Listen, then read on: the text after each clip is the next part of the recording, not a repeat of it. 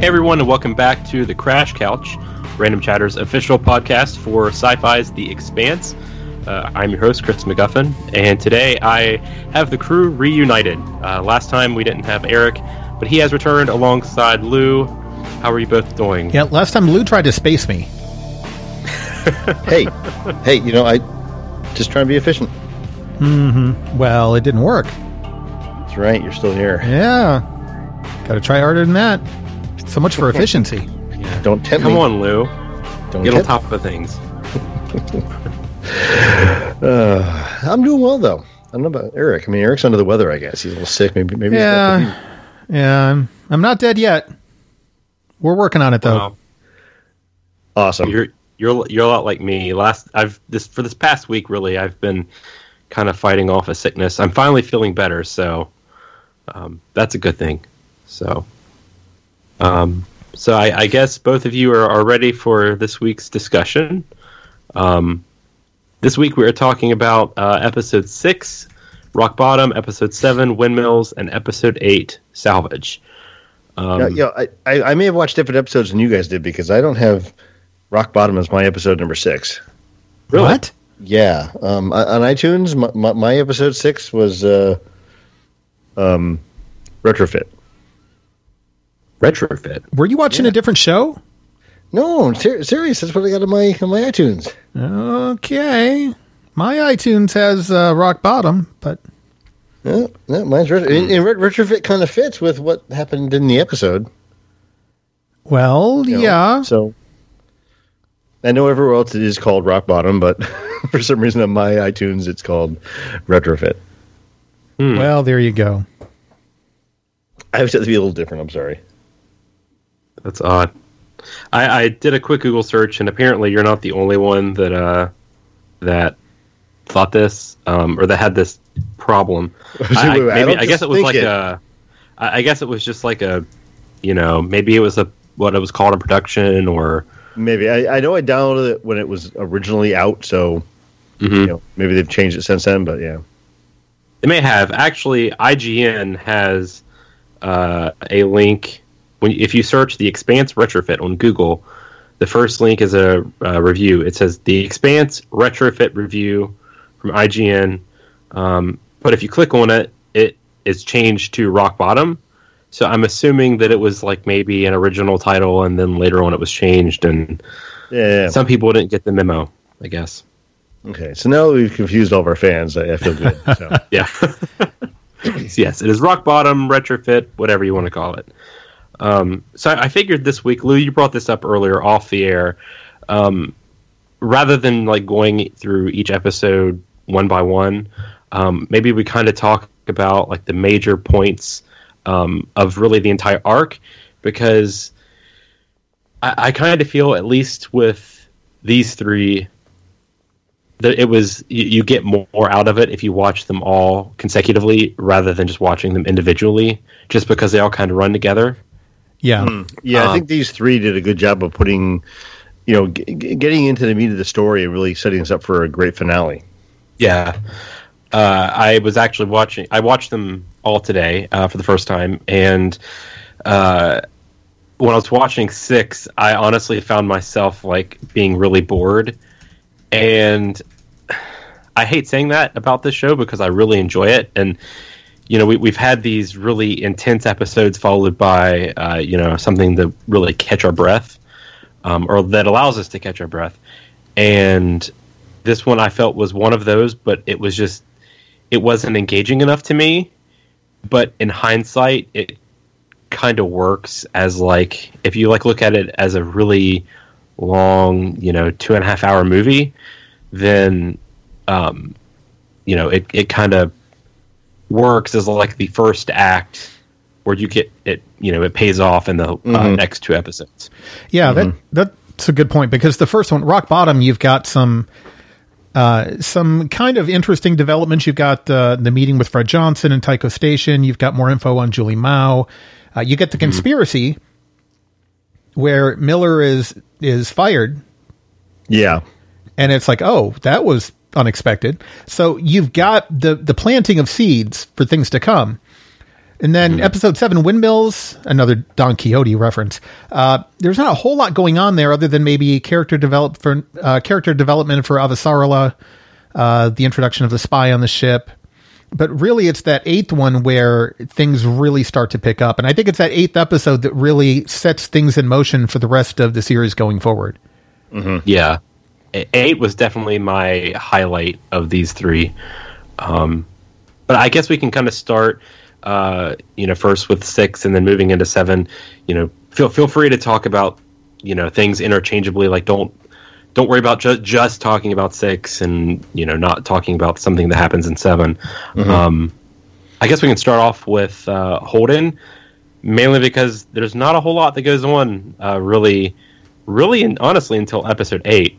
Um, him and his crew are on uh, Tycho Station, um, where they we saw them uh, get their last time uh, after Fred Johnson um, invited them on and said they would be safe, which kind of surprised me because you know you would think that you know for someone like Holden who put that message uh, you know across space where everyone is you know everyone pretty much knows who he is now you would think he'd be a little bit more i don't know conspicuous conspicuous about what he was doing hmm.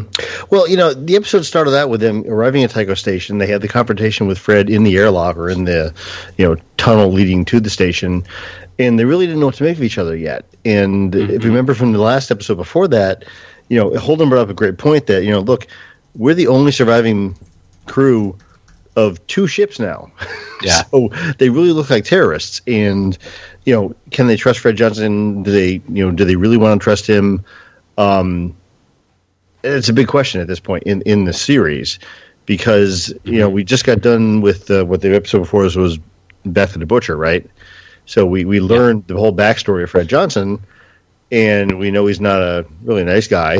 and they said this is you know it was all those years ago, and people change, um, but we don't know that yet. So you know, episode six did a good job of getting us to you know understand the the dynamics of what's going to happen going forward.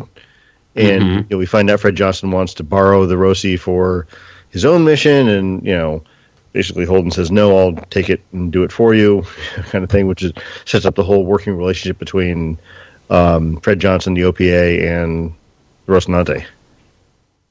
mm-hmm. Eric any thoughts on that? Um, no, yeah I'm sorry. I, really don't blame- I mean there's really there's really not a lot that went on which was which was a shame because i'm really starting to like uh, this crew and, and their dynamic. Yeah, and it was i mean i don't want to say that they were just shoved off to the side for you know an irrelevant episode but you know it really wasn't about them right, right. That was the thing. This is kind of an opportunity to let the the B plot and the C plot uh, move a little bit. I think for the A plot for Holden's crew, it was kind of more positioning the chess pieces for now. exactly Yeah, good way to put it. You know, it, you brought up a point there, Chris, about you really liking the crew and the way they're working together. Uh, Eric, this is more of a question for you because you and I both read the novels, and I know Chris hasn't yet. Does the dynamic in the crew seem different to you than what I got out of the novels? Um, I, I, I feel like yeah. closer. I, I think they they sped up they accelerated some of the character development um, in the relationship between some of the crew for the sake of of the television series. Um, but I don't I don't think it's Well, no, I no. don't What, think- what I was getting at was I feel like they're they're more at odds with each other than they were in the in the novel. Yeah the novel it almost seemed to me like they, they gelled faster as a crew and they were they were one cohesive crew by the time they got to Yeah, I guess uh, accelerated wasn't the word I should have used. I, I, I think they they exaggerated some of the conflict a little bit okay yeah that makes um, more sense for for the sake of making the television sh- show a little bit more dramatic. Accelerated wasn't the I used the wrong word, yeah yeah but like, yeah, oh, wait, did I miss something yeah okay they like you when you're writing a novel or when you're reading a novel, things can be hinted at a little bit more. Uh, Mm-hmm. when you're when you don't have the inside of the characters' heads, uh, like you do on television, um, where you're just observing their actions and, and you're not getting any sort of inner monologue or anything like that. Um, then it, it's a little it's a little different. So you have to demonstrate some conflict, you have to demonstrate some tension, things like that. And I think actually the tension amongst the crew helped with some of the slower parts of the story here. So I think that might have been another issue too. Mm, could have been, yep. Yeah, that's a good point. Uh, I can't remember if it's in this one or on episode seven, but um, Holden finally tells Amos that he was the one that logged the uh, transmission from the scopuli. Yeah, it was this episode. It was okay, Yep. and you know Amos kind of, you know, isn't too fond of that, even though he even though Naomi also knew, but you know it, it that tension I, I will agree is one of those things that I think is done really well, and you know it makes you curious about character development going forward. Um, speaking of the uh, scopuli, uh, Fred Johnson helps um, the crew get their ship disguised as a Mars gas freighter um, because you know they're um, piloting a Mars ship, so you know they just can't go around you know Right. looking at looking with it looking like it uh, as it is right now. Um, so he sends them off to get help from someone named Lionel Polan- Polanski, who is the last survivor from the Scopuli. Now, before we get into um, the revelation that we find out later, did any of you guys? And I'll just go ahead and say it because I'm assuming everyone by now has, um, you know, seen the episodes or read the books but Lionel Polanski is actually Julie Mao. Did did you guys ever expect that um, you know there was another survivor from the Scopuli aside from Julie, or you know, or not? I was kind of surprised Julie survived. So no, I, I never assumed that there was another survivor. Okay, And having read the books, you know, we, I, I do have more insight into what's going on here than what we see in just the episode. So, I, for sometimes it's hard for me to keep in my mind what what I do and don't know. you mm-hmm. know, if that makes sense to you when I'm watching the show. yeah, And I try to come at it from the aspect of what have I seen in the show only, and not what I know about on on the book side of things. Mm-hmm. because you know I've, I've, I've obviously not read the books, but mm. I was sitting there thinking that's going to end up being Julie Mao, just because. I mean, it was never really hinted at because you know we don't find that out really. I don't think until episode eight. Right. and um, because I think Miller is the one that eventually finds out. But when when they said this, I was like, "That's got to be Julie," because you know that's what this. I I just I knew that's what the book was based about based around. I knew, or at least you know the first part of it, and I knew that this is what the season was based around. So you know to introduce a potential second character would kind of make her not not irrelevant, but not as important as you know beforehand. So that kind of really didn't work for me. Okay. Um, Yeah. Um, speaking of Miller, uh, in the, at the end of episode five, he is captured before we uh, see the credits, and now we see that the person that captured him, or the people that uh, captured him, was Anderson Dawes, who we saw previously. I think in maybe episode three or four uh, is where he was introduced. I really like this character, not from a moral perspective, but just uh, the way he acts. And I don't, I can't remember the actor's name off the top of my head, but I really like him as well. Yeah, Uh, he's there's there's he- something about him on the TV show that I think makes him more compelling than in the book. I mean, not that he's not compelling in the book, but he stands out more to me in the TV show than he ever did in the book. Yeah, I agree with that. Because when I'm watching the show, I'm trying like, who's this guy again? like, I don't remember him from the book. But yeah, he, he definitely does play a better character here than he does in, on the written page. uh, and, and while he's interrogating Miller, we do find out a little bit of backstory about Anderson. Uh, I don't know if it's really relevant, but it's if it's relevant at all. But it uh, talks about how he had to kill his sister in order to save his family, or something like that, um, or let his sister die. One of those two. you know, I, I always thought that was more of a development part for um, Miller's character than than Dawes. Uh, 'cause it really showed how Miller was really trying to get under his skin, and you know his own kind of counter um, interrogation techniques, I guess. Um, and it was really working for a while there until they threw him in the airlock. Yeah. Um, that is that is what you know occurs next is Miller gets in the airlock and um, but he gets rescued by his friend, one of his friends on the police force. Um, I can't remember her name, but Octavia. Yes, that is her name, Octavia.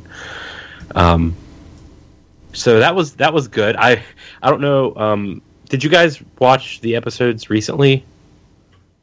Yes. I just watched them this past weekend. Yeah, yeah, I rewatched okay. them earlier today. Okay, uh, I, I liked the shot specifically when uh, Miller is down in the airlock, and the two people are about to like just I guess watch him like run out of breath or whatever, uh, or run out of air, and then you see them get shot and blood splatters on the screen. I, I just yeah. I, I, really like that shot just because it's it. I think it's done really well, and yeah, I, am a sucker for cool looking things like that. So, um, but yeah, he does get rescued, uh, and later on looks at one of Julie's data cubes and finds that there is information about a bioweapon that is being developed on Phoebe Station, which we mm. keep hearing about. Um, yeah, but before that, we go, yeah, I know we, we started hearing about Phoebe Station in the last episode, but mm-hmm. before we get to that, I got to ask you guys a question. Um, the sequence of events after um, Miller's rescue by Octavia, it's kind of like a heart to heart with her, where he's kind of consoling her about she just killed some people and she hadn't done it before. Did, did that go anywhere for you guys? I, I just didn't understand why they had that in the in the episode. It didn't seem to move his story along. It didn't seem to do anything for her. She's not going to be in the story I, much longer. It doesn't appear to be. Yeah, I can see where it would have done something for her story, uh, but with him leaving, it right. it really doesn't. So the only thing I, I guess I kind of took away from it is that being that close to death doesn't really faze him. No, maybe. Um, and it it kind of like he's become so familiar with that darker side of his life that not only did it not faze him, but he was the one who had to console someone else. Right. Uh, and it's yeah. because he he's so experienced in it that he is the right guy to do that. I mean, that's okay. all, all I really got from sense, it. Yeah. And I guess that's you know that that's uh eh, that can be a compelling piece of character development, I guess. Mm-hmm. Um, I, I, did, but like it didn't add anything to the story. No, okay. I, I just want to make sure I didn't miss anything. Um, I did like the one quote he had when he was talking to her. He had a quote that, and I wrote this down. Um, every time you remember something, your mind changes it a little, till your best and worst memories are your biggest illusions. Yeah, and I, mm. I, I, thought that's something about his character and how he deals with things. Maybe, mm-hmm. um, I guess it's true. I mean, we, you, you, do remember things differently every time you remember them, but um, mm-hmm. I just thought it was a cool quote. hmm Uh, yeah, with the, with this part of the part of the episode, I wasn't. I'll be honest. I kind of fell asleep during that scene. Oh my god! I know. it's pretty bad. I, I, I was laying on my bed watching this on my TV, and I, I was kind of tired this afternoon, so I was sitting there and I, I kind of dozed off and, and missed a little bit of it. So of, of him talking to Octavia, or after that when he was was going over the data he found. Yeah, which, which scene are you talking about? When he was uh, talking to Octavia. Okay. Okay. Yeah, I saw the part about the the, the data cube and the um, conspiracy and stuff. But every okay. the, that other part was a little. I, I dozed off a little bit. It was a little boring. Okay, um, yeah, th- I guess that was, but you know, I, it really ramped up the story though, because now he's he's found the data files, he's gotten into these videos. Mm-hmm. This is where it's really moving the story along of what of what the you know behind the scenes stuff, what, what's causing all these things to happen that we've been watching so far. Mm-hmm. Um, and you know, he was asked about the recordings, and he said the recordings from Phoebe. Um, he said he got the files from Julie, which he got them from her apartment or whatever. Mm-hmm. Um, Julie got them from the data broker who's dead. She gave the files to Dawes. Dawes sends out the ship to go find whatever it was they were looking for. So then he goes, the ship was lost. The data broker ends up dead, and the ship starts blowing up. I say that's a good way to put what happened. That's a good summary of what happened so far in the series. Yeah, it really is. um, and unfortunately, that this the snooping and the theory is kind of what ends up to him getting fired from his job. Yeah, that that but, was something I didn't see coming really you know, it, it, just from the way it was laid out. I mean, I've, I've seen, I've read the books, but you know, she, she gets the information right away. It's like, oh, she's gonna lock it up. Good, she's gonna put it in a safe place, and then she's like, it revoke his access. You're gone. I'm like, Yeah. whoa, that was pretty quick. hmm But he does eventually uh, leave Ceres uh, to go into uh, Eros Station, which is what we see in the next episode. And I liked this part about his character. I'm I'm really starting to like Miller um, more as the series goes on. I was I was a fan really from the start, but the more I see him, the more I kind of start to not really relate to the character, but understand him and see his point of view and where he's coming from and the fact that he was so committed to this to this case even after he you know gets fired i mean he could just you know do really do nothing if he wanted to but he you know he still pursues it because it's it's something he cares about. So i think that really shows good development of, of his character. Um which that really leads lead, leads us into episode 7 uh we'll we'll take a break from Miller for a second, just to kind of go back to.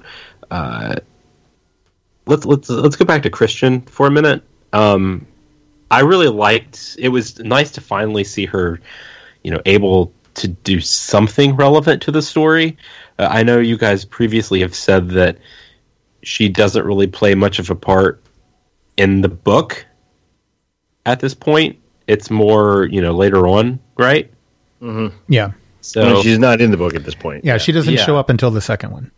yeah so you know i was really interested to see um you know what she was going to do she ends up visiting holden's mother on earth um elise and learns a little bit about his childhood uh which you know when you find out more about that then you kind of realize you know why he is you know the way he is right now um i i would like to ask you guys though you know, does this change your opinion? Knowing how Holden is in his childhood, does that really, um, and you know, I'm assuming we don't get this information in the first book,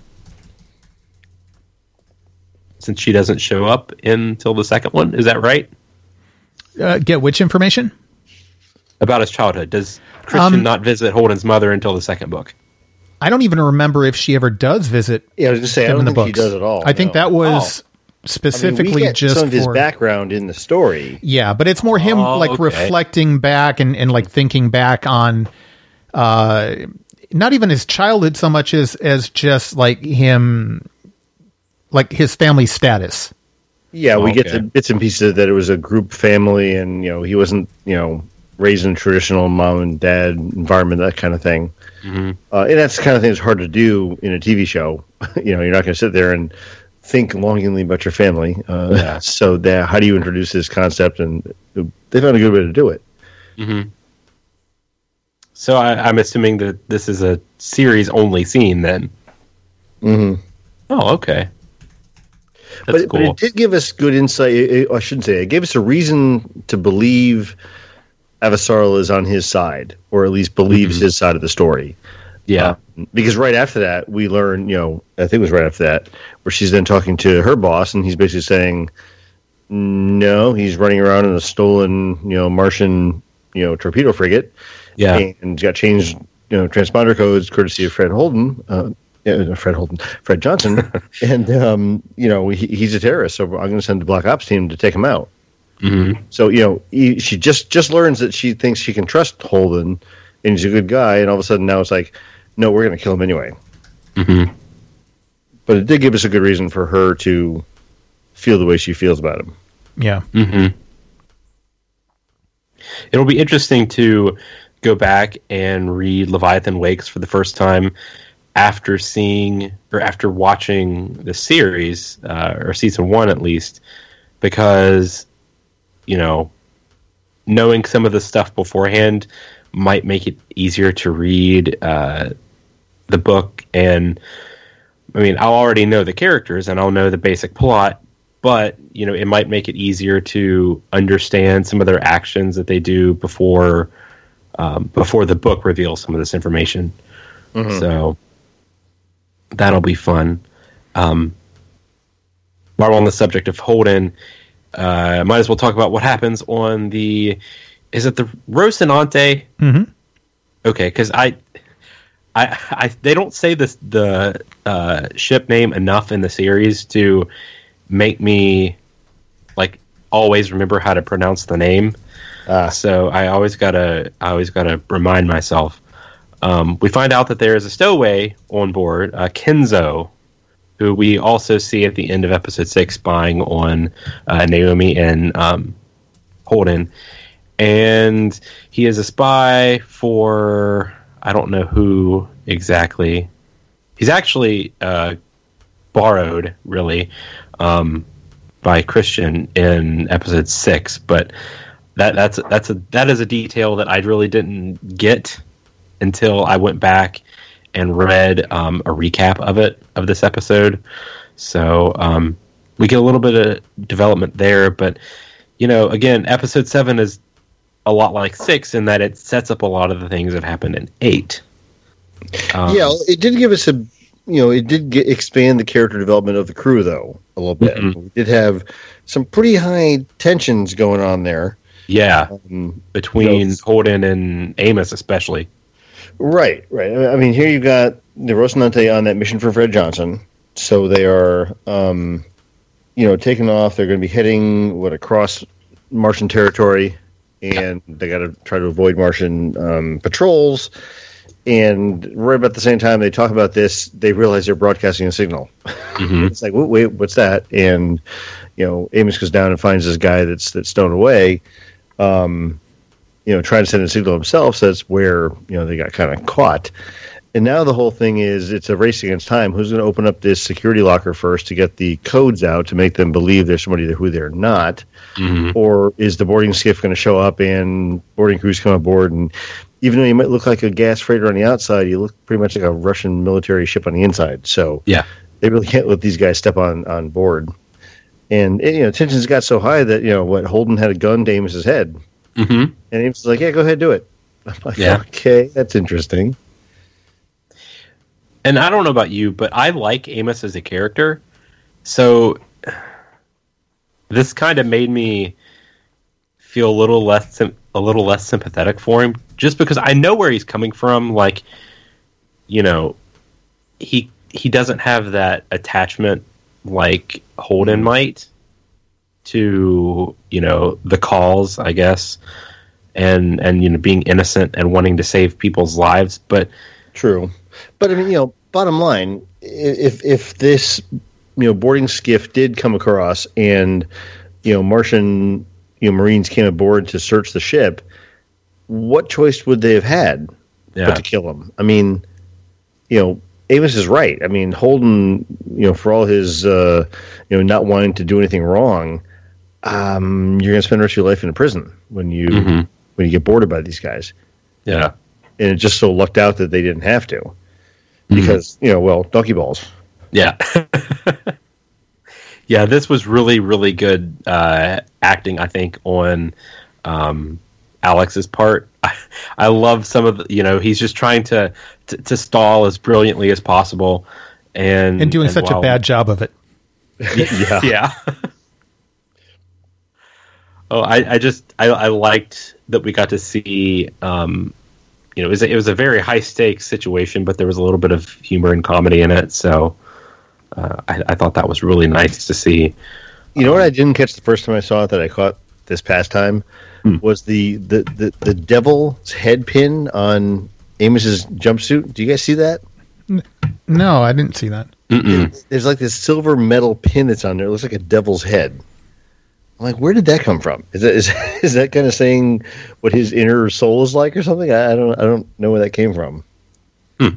But he's he's wearing a, a pin on his not lapel, but like right near the zipper in the middle. Um, it looks to me like a devil's head. Interesting.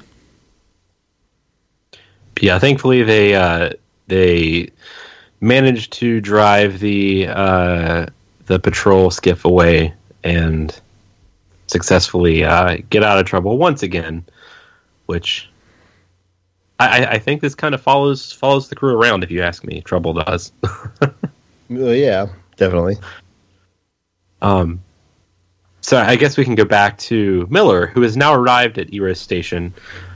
Uh, he discovers. Well, yeah, has he? No, he's only left. Or yeah, he just already, he just left. Yeah, he just he left, just left. Um, okay. Ceres. He's on his way to Eros, and he doesn't get there till the beginning of the next episode. Yeah, so he really didn't have also, a lot to do, right?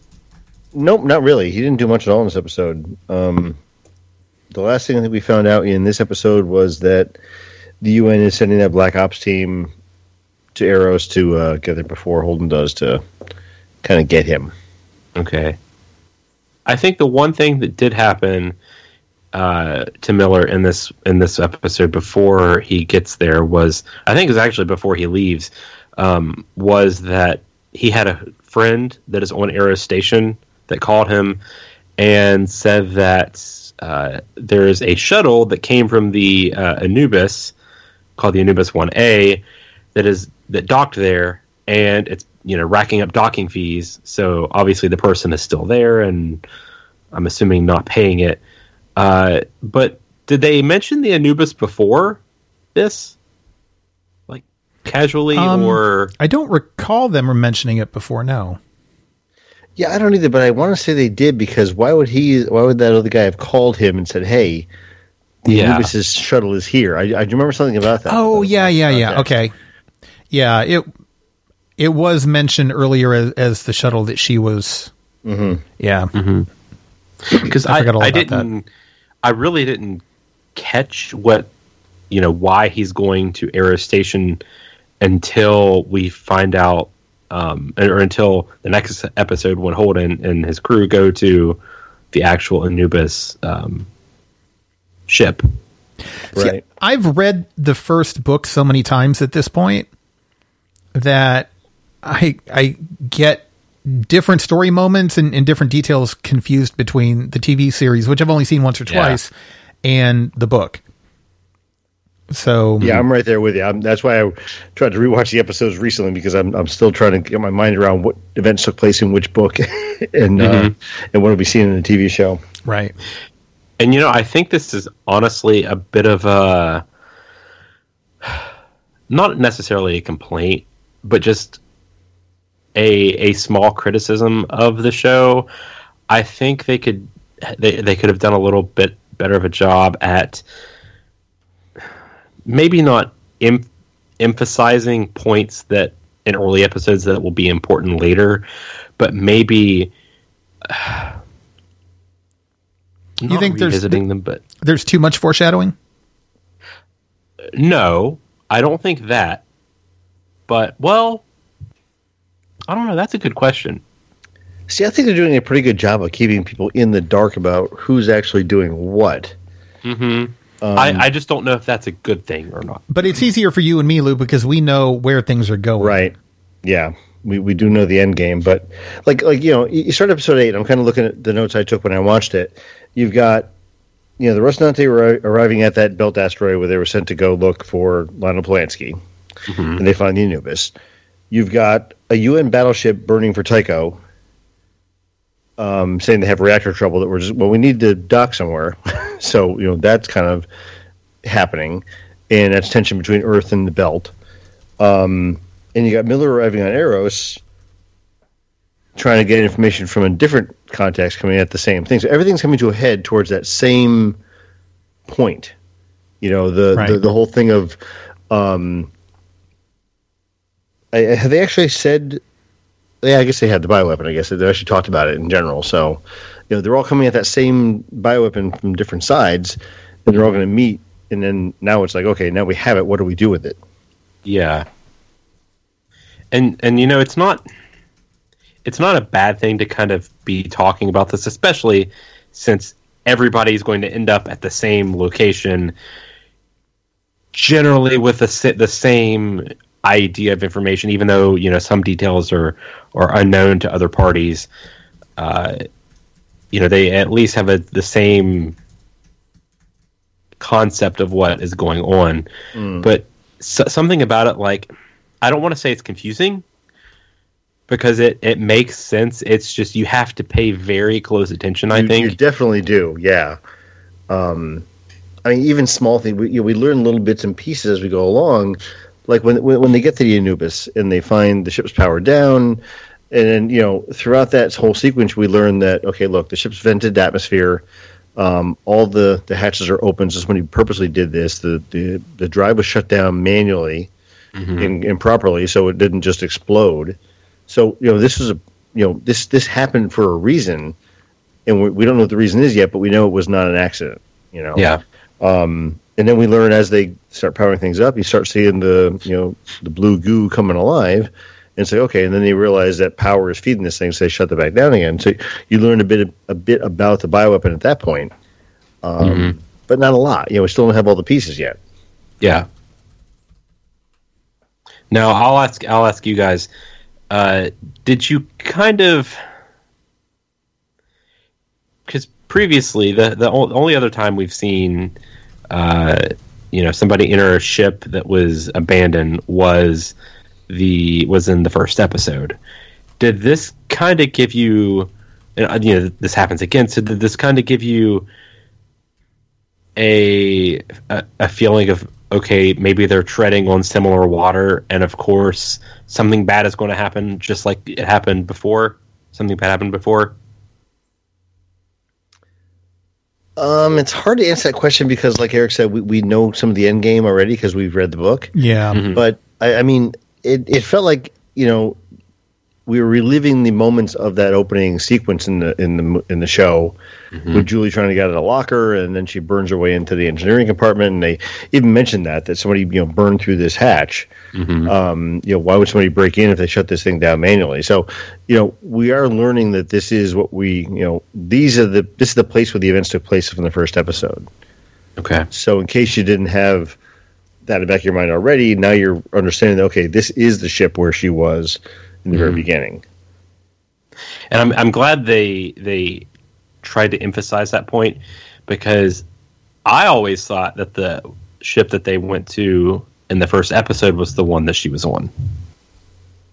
So, hmm. and I don't know if that's just a mistake by me or if it's you know what they what the writers wanted you to think, but Meaning which ship? Meaning the Scopuli or the Anubis?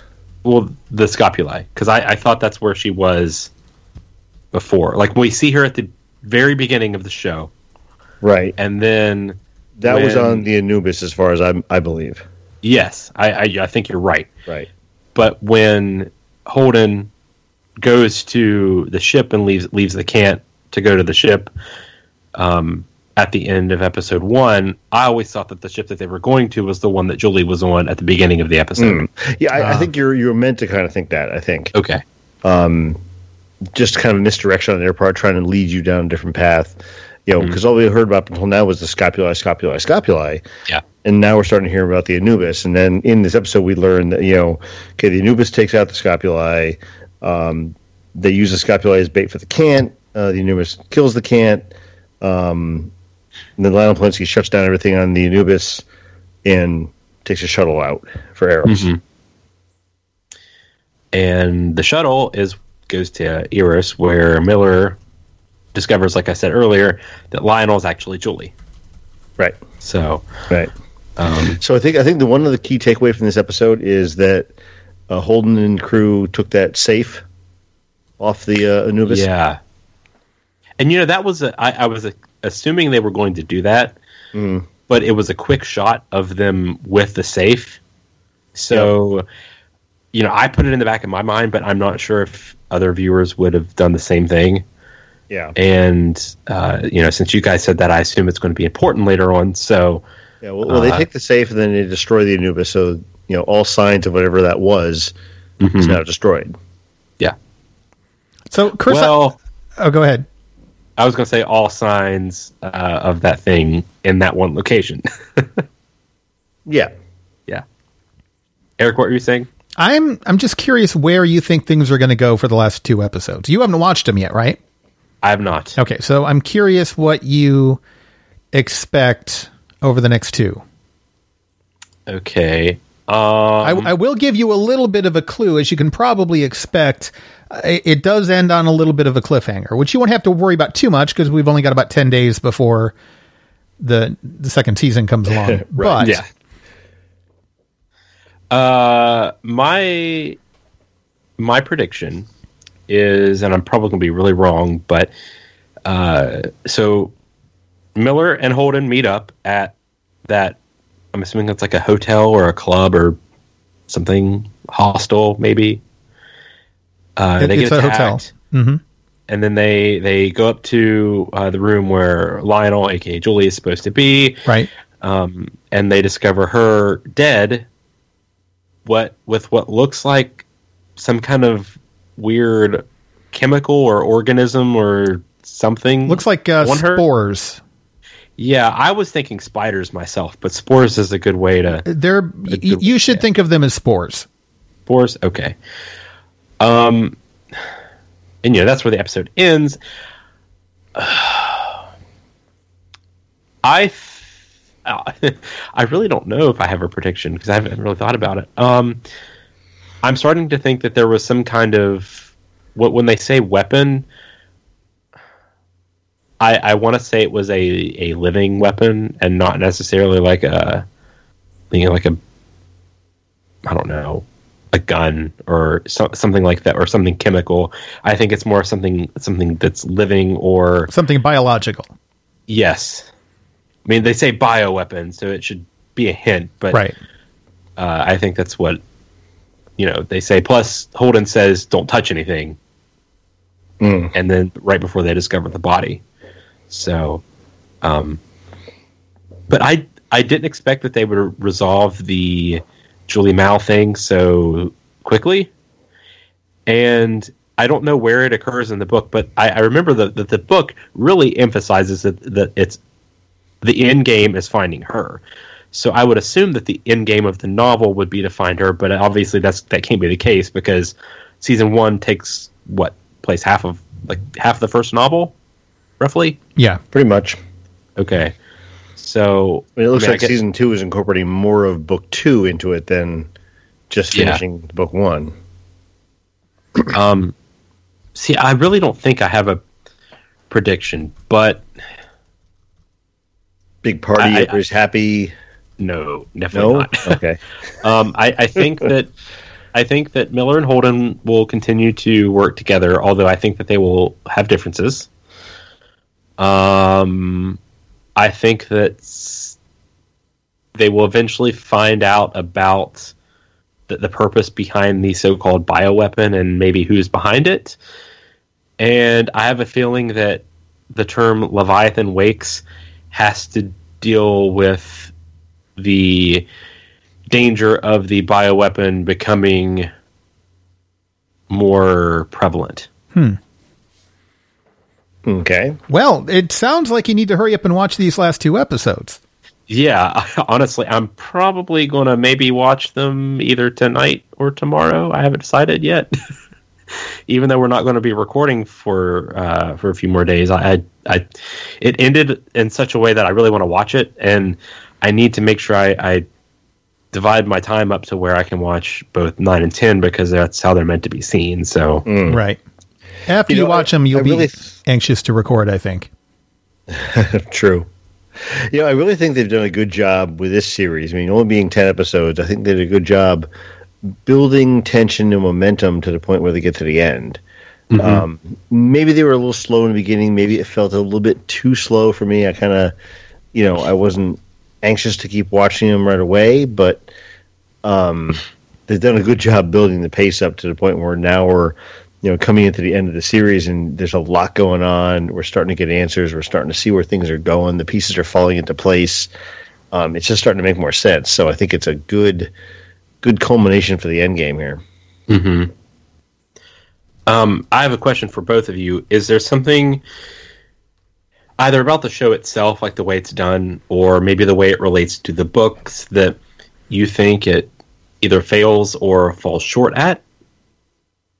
Or, or maybe a not necessarily like again not really a complaint but just something that bothers you about it as, as two people who've read the book As far as a way in which the TV series is falling short, yes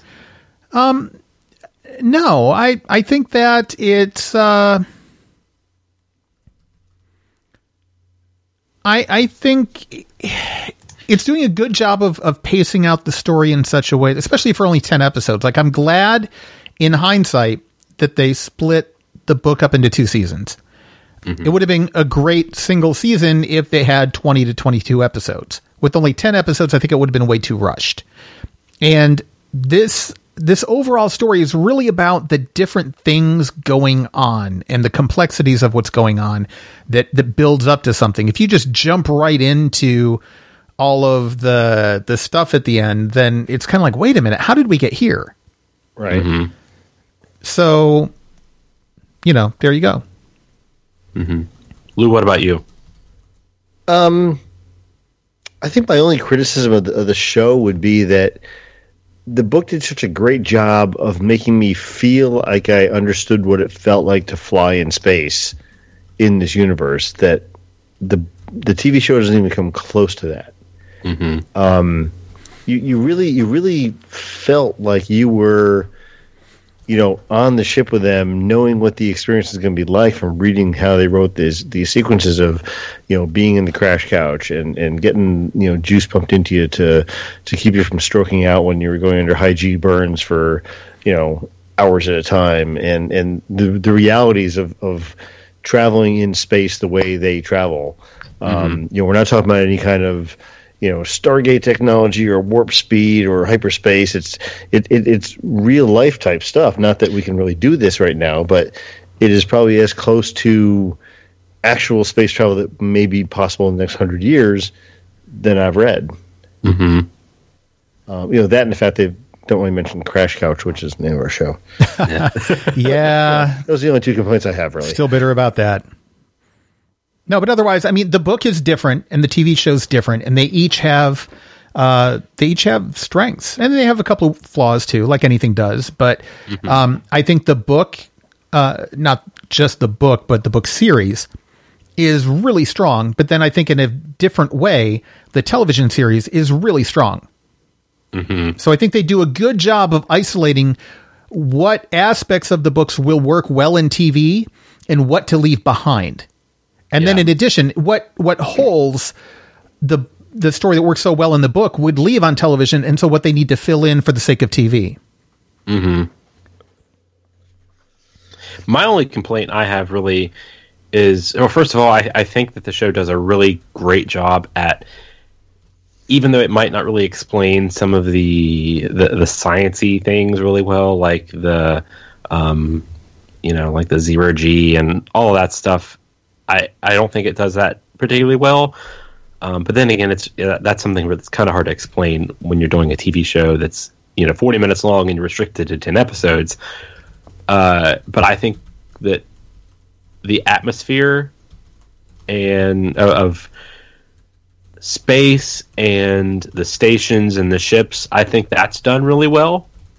So in terms of setting, I, I, I said setting is probably one of the best strengths of this show that I think um, I can point to so far, because I don't think I would necessarily get that in the book.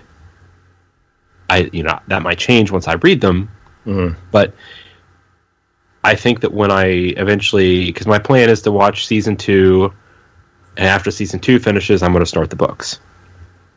And I think that I will have a not only a better idea of the characters when I start that, and it'll be easier to, you know, follow along with that. But I think I'll I'll have a better idea of some of the maybe some of the more complex things that are described in the book um, that you don't necessarily see in the series itself.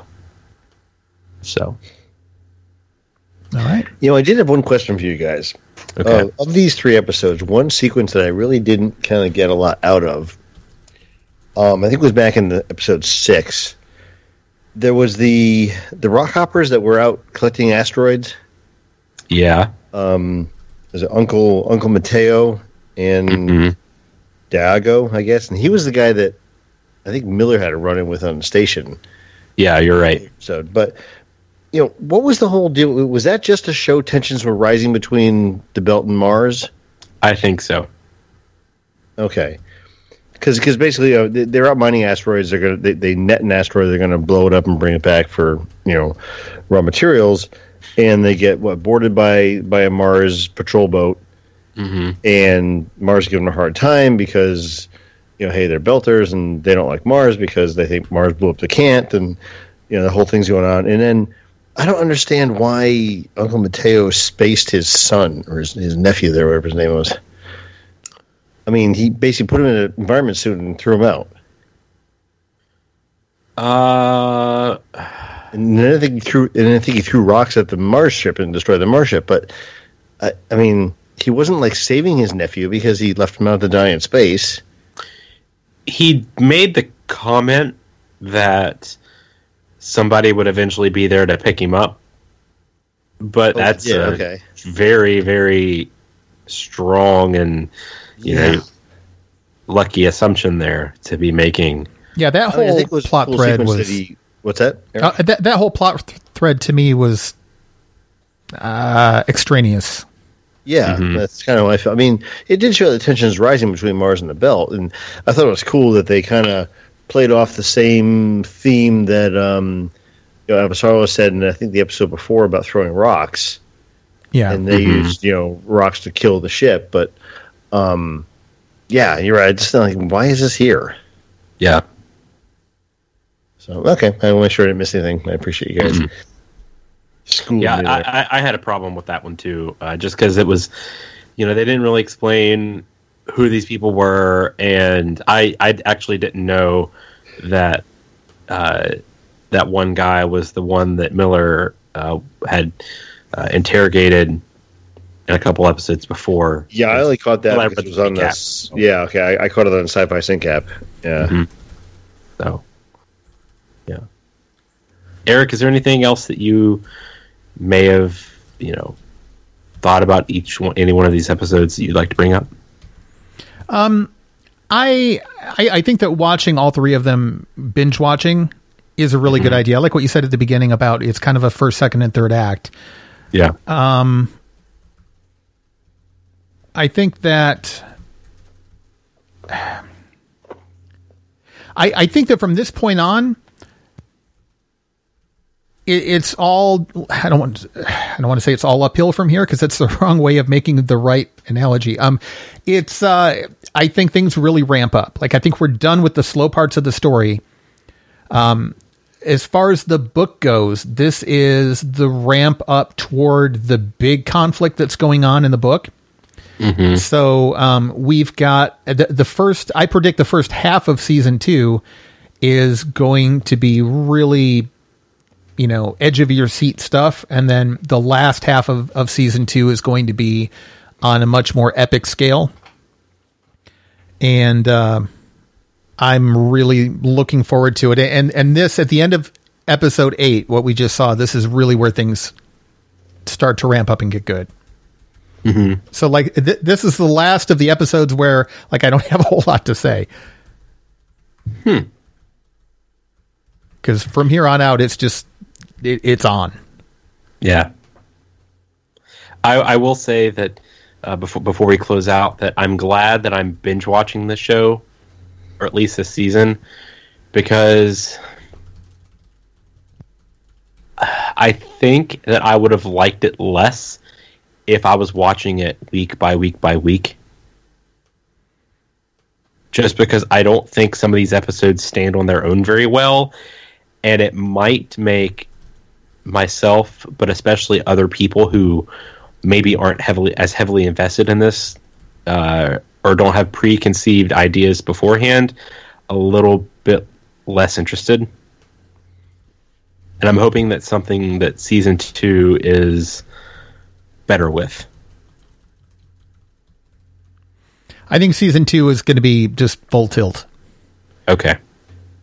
Yeah. yeah, the trailer for season two makes it look that way.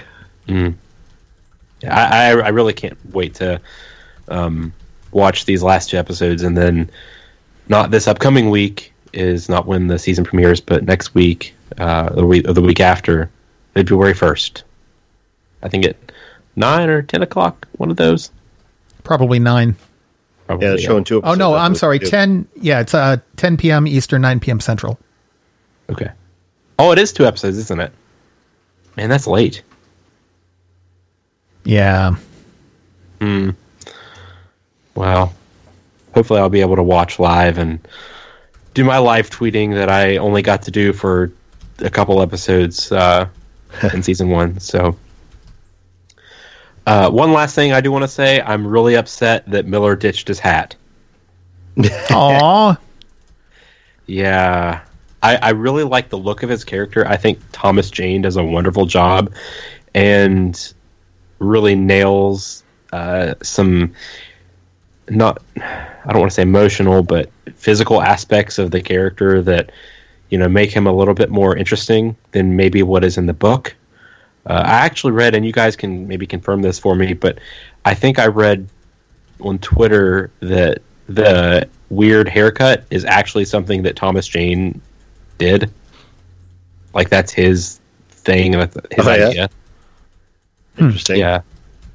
So, yeah, that's.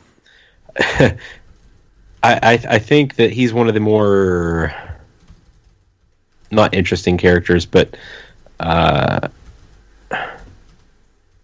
maybe the more active and personable characters in the entire show. I don't know. Maybe that's just me. I, I'm just a sucker for detectives, so Um, I'm I'm really interested in uh, what you're going to think of season two. man. See, see now, now you're giving like gi- giving me hints of like It's something not a hint. bad's going to happen. or or it could be that his character changes radically, or it could be that he takes over the universe. There's a lot of things that could. I'm just saying I'm is true. interested in in your response to season two. Nothing bad could happen. Come on. In this, This is a happy no. story. oh, of course it is. This is probably going to be a Game of Thrones situation where people, you know, you get attachments to characters and then they'd all die. I I can tell you confidently this is not a Game of Thrones situation. Okay, good. That's all No, I'm going to say though, Game because Thrones, because so- now we're starting to yeah we we really need to to watch episodes nine and ten and come back and talk some more. Okay, Yes. sounds good. It, this was really difficult to talk about six, seven, and eight because you we can almost talk, but not really. Right. Mm-hmm. So speaking of episodes nine and ten, uh, that is what we will cover next time on the Crash Couch. Um, yeah, right before uh, season two, which I'm, I'm really excited that you know we'll be able to talk about things that you you guys might know from this book series of what's going to happen, but you know it's not just you know me catching up and then you guys oh well just wait until this happens you know Well, see, we planned it so we could roll right from you know nine and ten right into season 2 Mhm. Plan that Right. so Yeah. just because we procrastinated. Well, what? No, no. It was not our fault. This was not our fault. Always remember that. So yeah, that that will be uh, what we will talk about next time. Um, Critical Mass and Leviathan Wakes, which I'm I'm glad that they incorporated Leviathan Wakes into a uh, an episode title. Hopefully, it's it's relevant. Um, maybe my prediction will be true or come true. Uh, I, I, I like that title. That's that's one thing that attracted me to this book originally was the title of Leviathan Wakes. Like I think that's just a really cool title. So, um, yeah. So what did you guys think of um, these three episodes or just the series? Um, you can let us know uh, at our email, crashcouch at randomchatter.com. Um, you can also send us any kind of feedback that you like, suggestions for the show, things you hate, um, complaints that I keep messing up names and saying things that you know aren't true. So, or you can criticize Eric for not being here last episode. That'd yeah. be good too. Of course, you can always find us online. You can go to facebook.com slash random chatter network for uh, the network um, Facebook page. You can get to us there. You can also find us on Twitter. Um, at Crash Couch is uh, the main show. Uh, at Random Chatter is the network. You can find me on Twitter at Lou Secki. That's L O U S E C K I. Uh, Chris, where can I find you on Twitter? I am at the curse of Chris, and no spoilers. So at the Chris of Chris and no spoilers. That's a really long Twitter handle. It is hard to type. And uh, Eric, where can they find you? Uh, you can find me at Erik Blythe. That's E R I K B L Y T H E. I don't have the show notes up, so am I supposed to? Oh, Is this my turn? Okay. So, fault. and you can find all of our shows over at randomchatter.com. We've got lots of great stuff there, uh, including the main flagship show, Random Chatter, and uh, a lot of other podcasts based on TV series as well, most of them done by uh, Jay and Josh. Um, we've got one for Star Wars Rebels. Uh, but this is the only one we have for The Expanse, so you should listen to it. But head over to randomchatter.com where you can find all of our podcasts. And of course, spread the word to your friends. Uh, leave us reviews on iTunes and Stitcher. Helps people find us. Um, you know, just tell your friends about us too. Uh, if you're into this kind of stuff and you get friends with like interests, uh, they probably would like to hear us too. Is it my turn again? yeah. What are we on the live shows? Uh, no, Uh, Patreon. No, Patreon. Oh, okay. I'm sorry. Yeah, we, we do want to thank all of our Patreon donors out there. They help keep the network up and running. Uh, if you're new to the Random Chatter Network, if this is the first uh, the first podcast you've listened to um, from us, we we try to avoid advertising and things like that uh, as a way to kind of keep the lights on. Instead, we're using Patreon where we rely on donations from people, but it, it gives us a way to give something back to the people who donate. So we have bonus content there.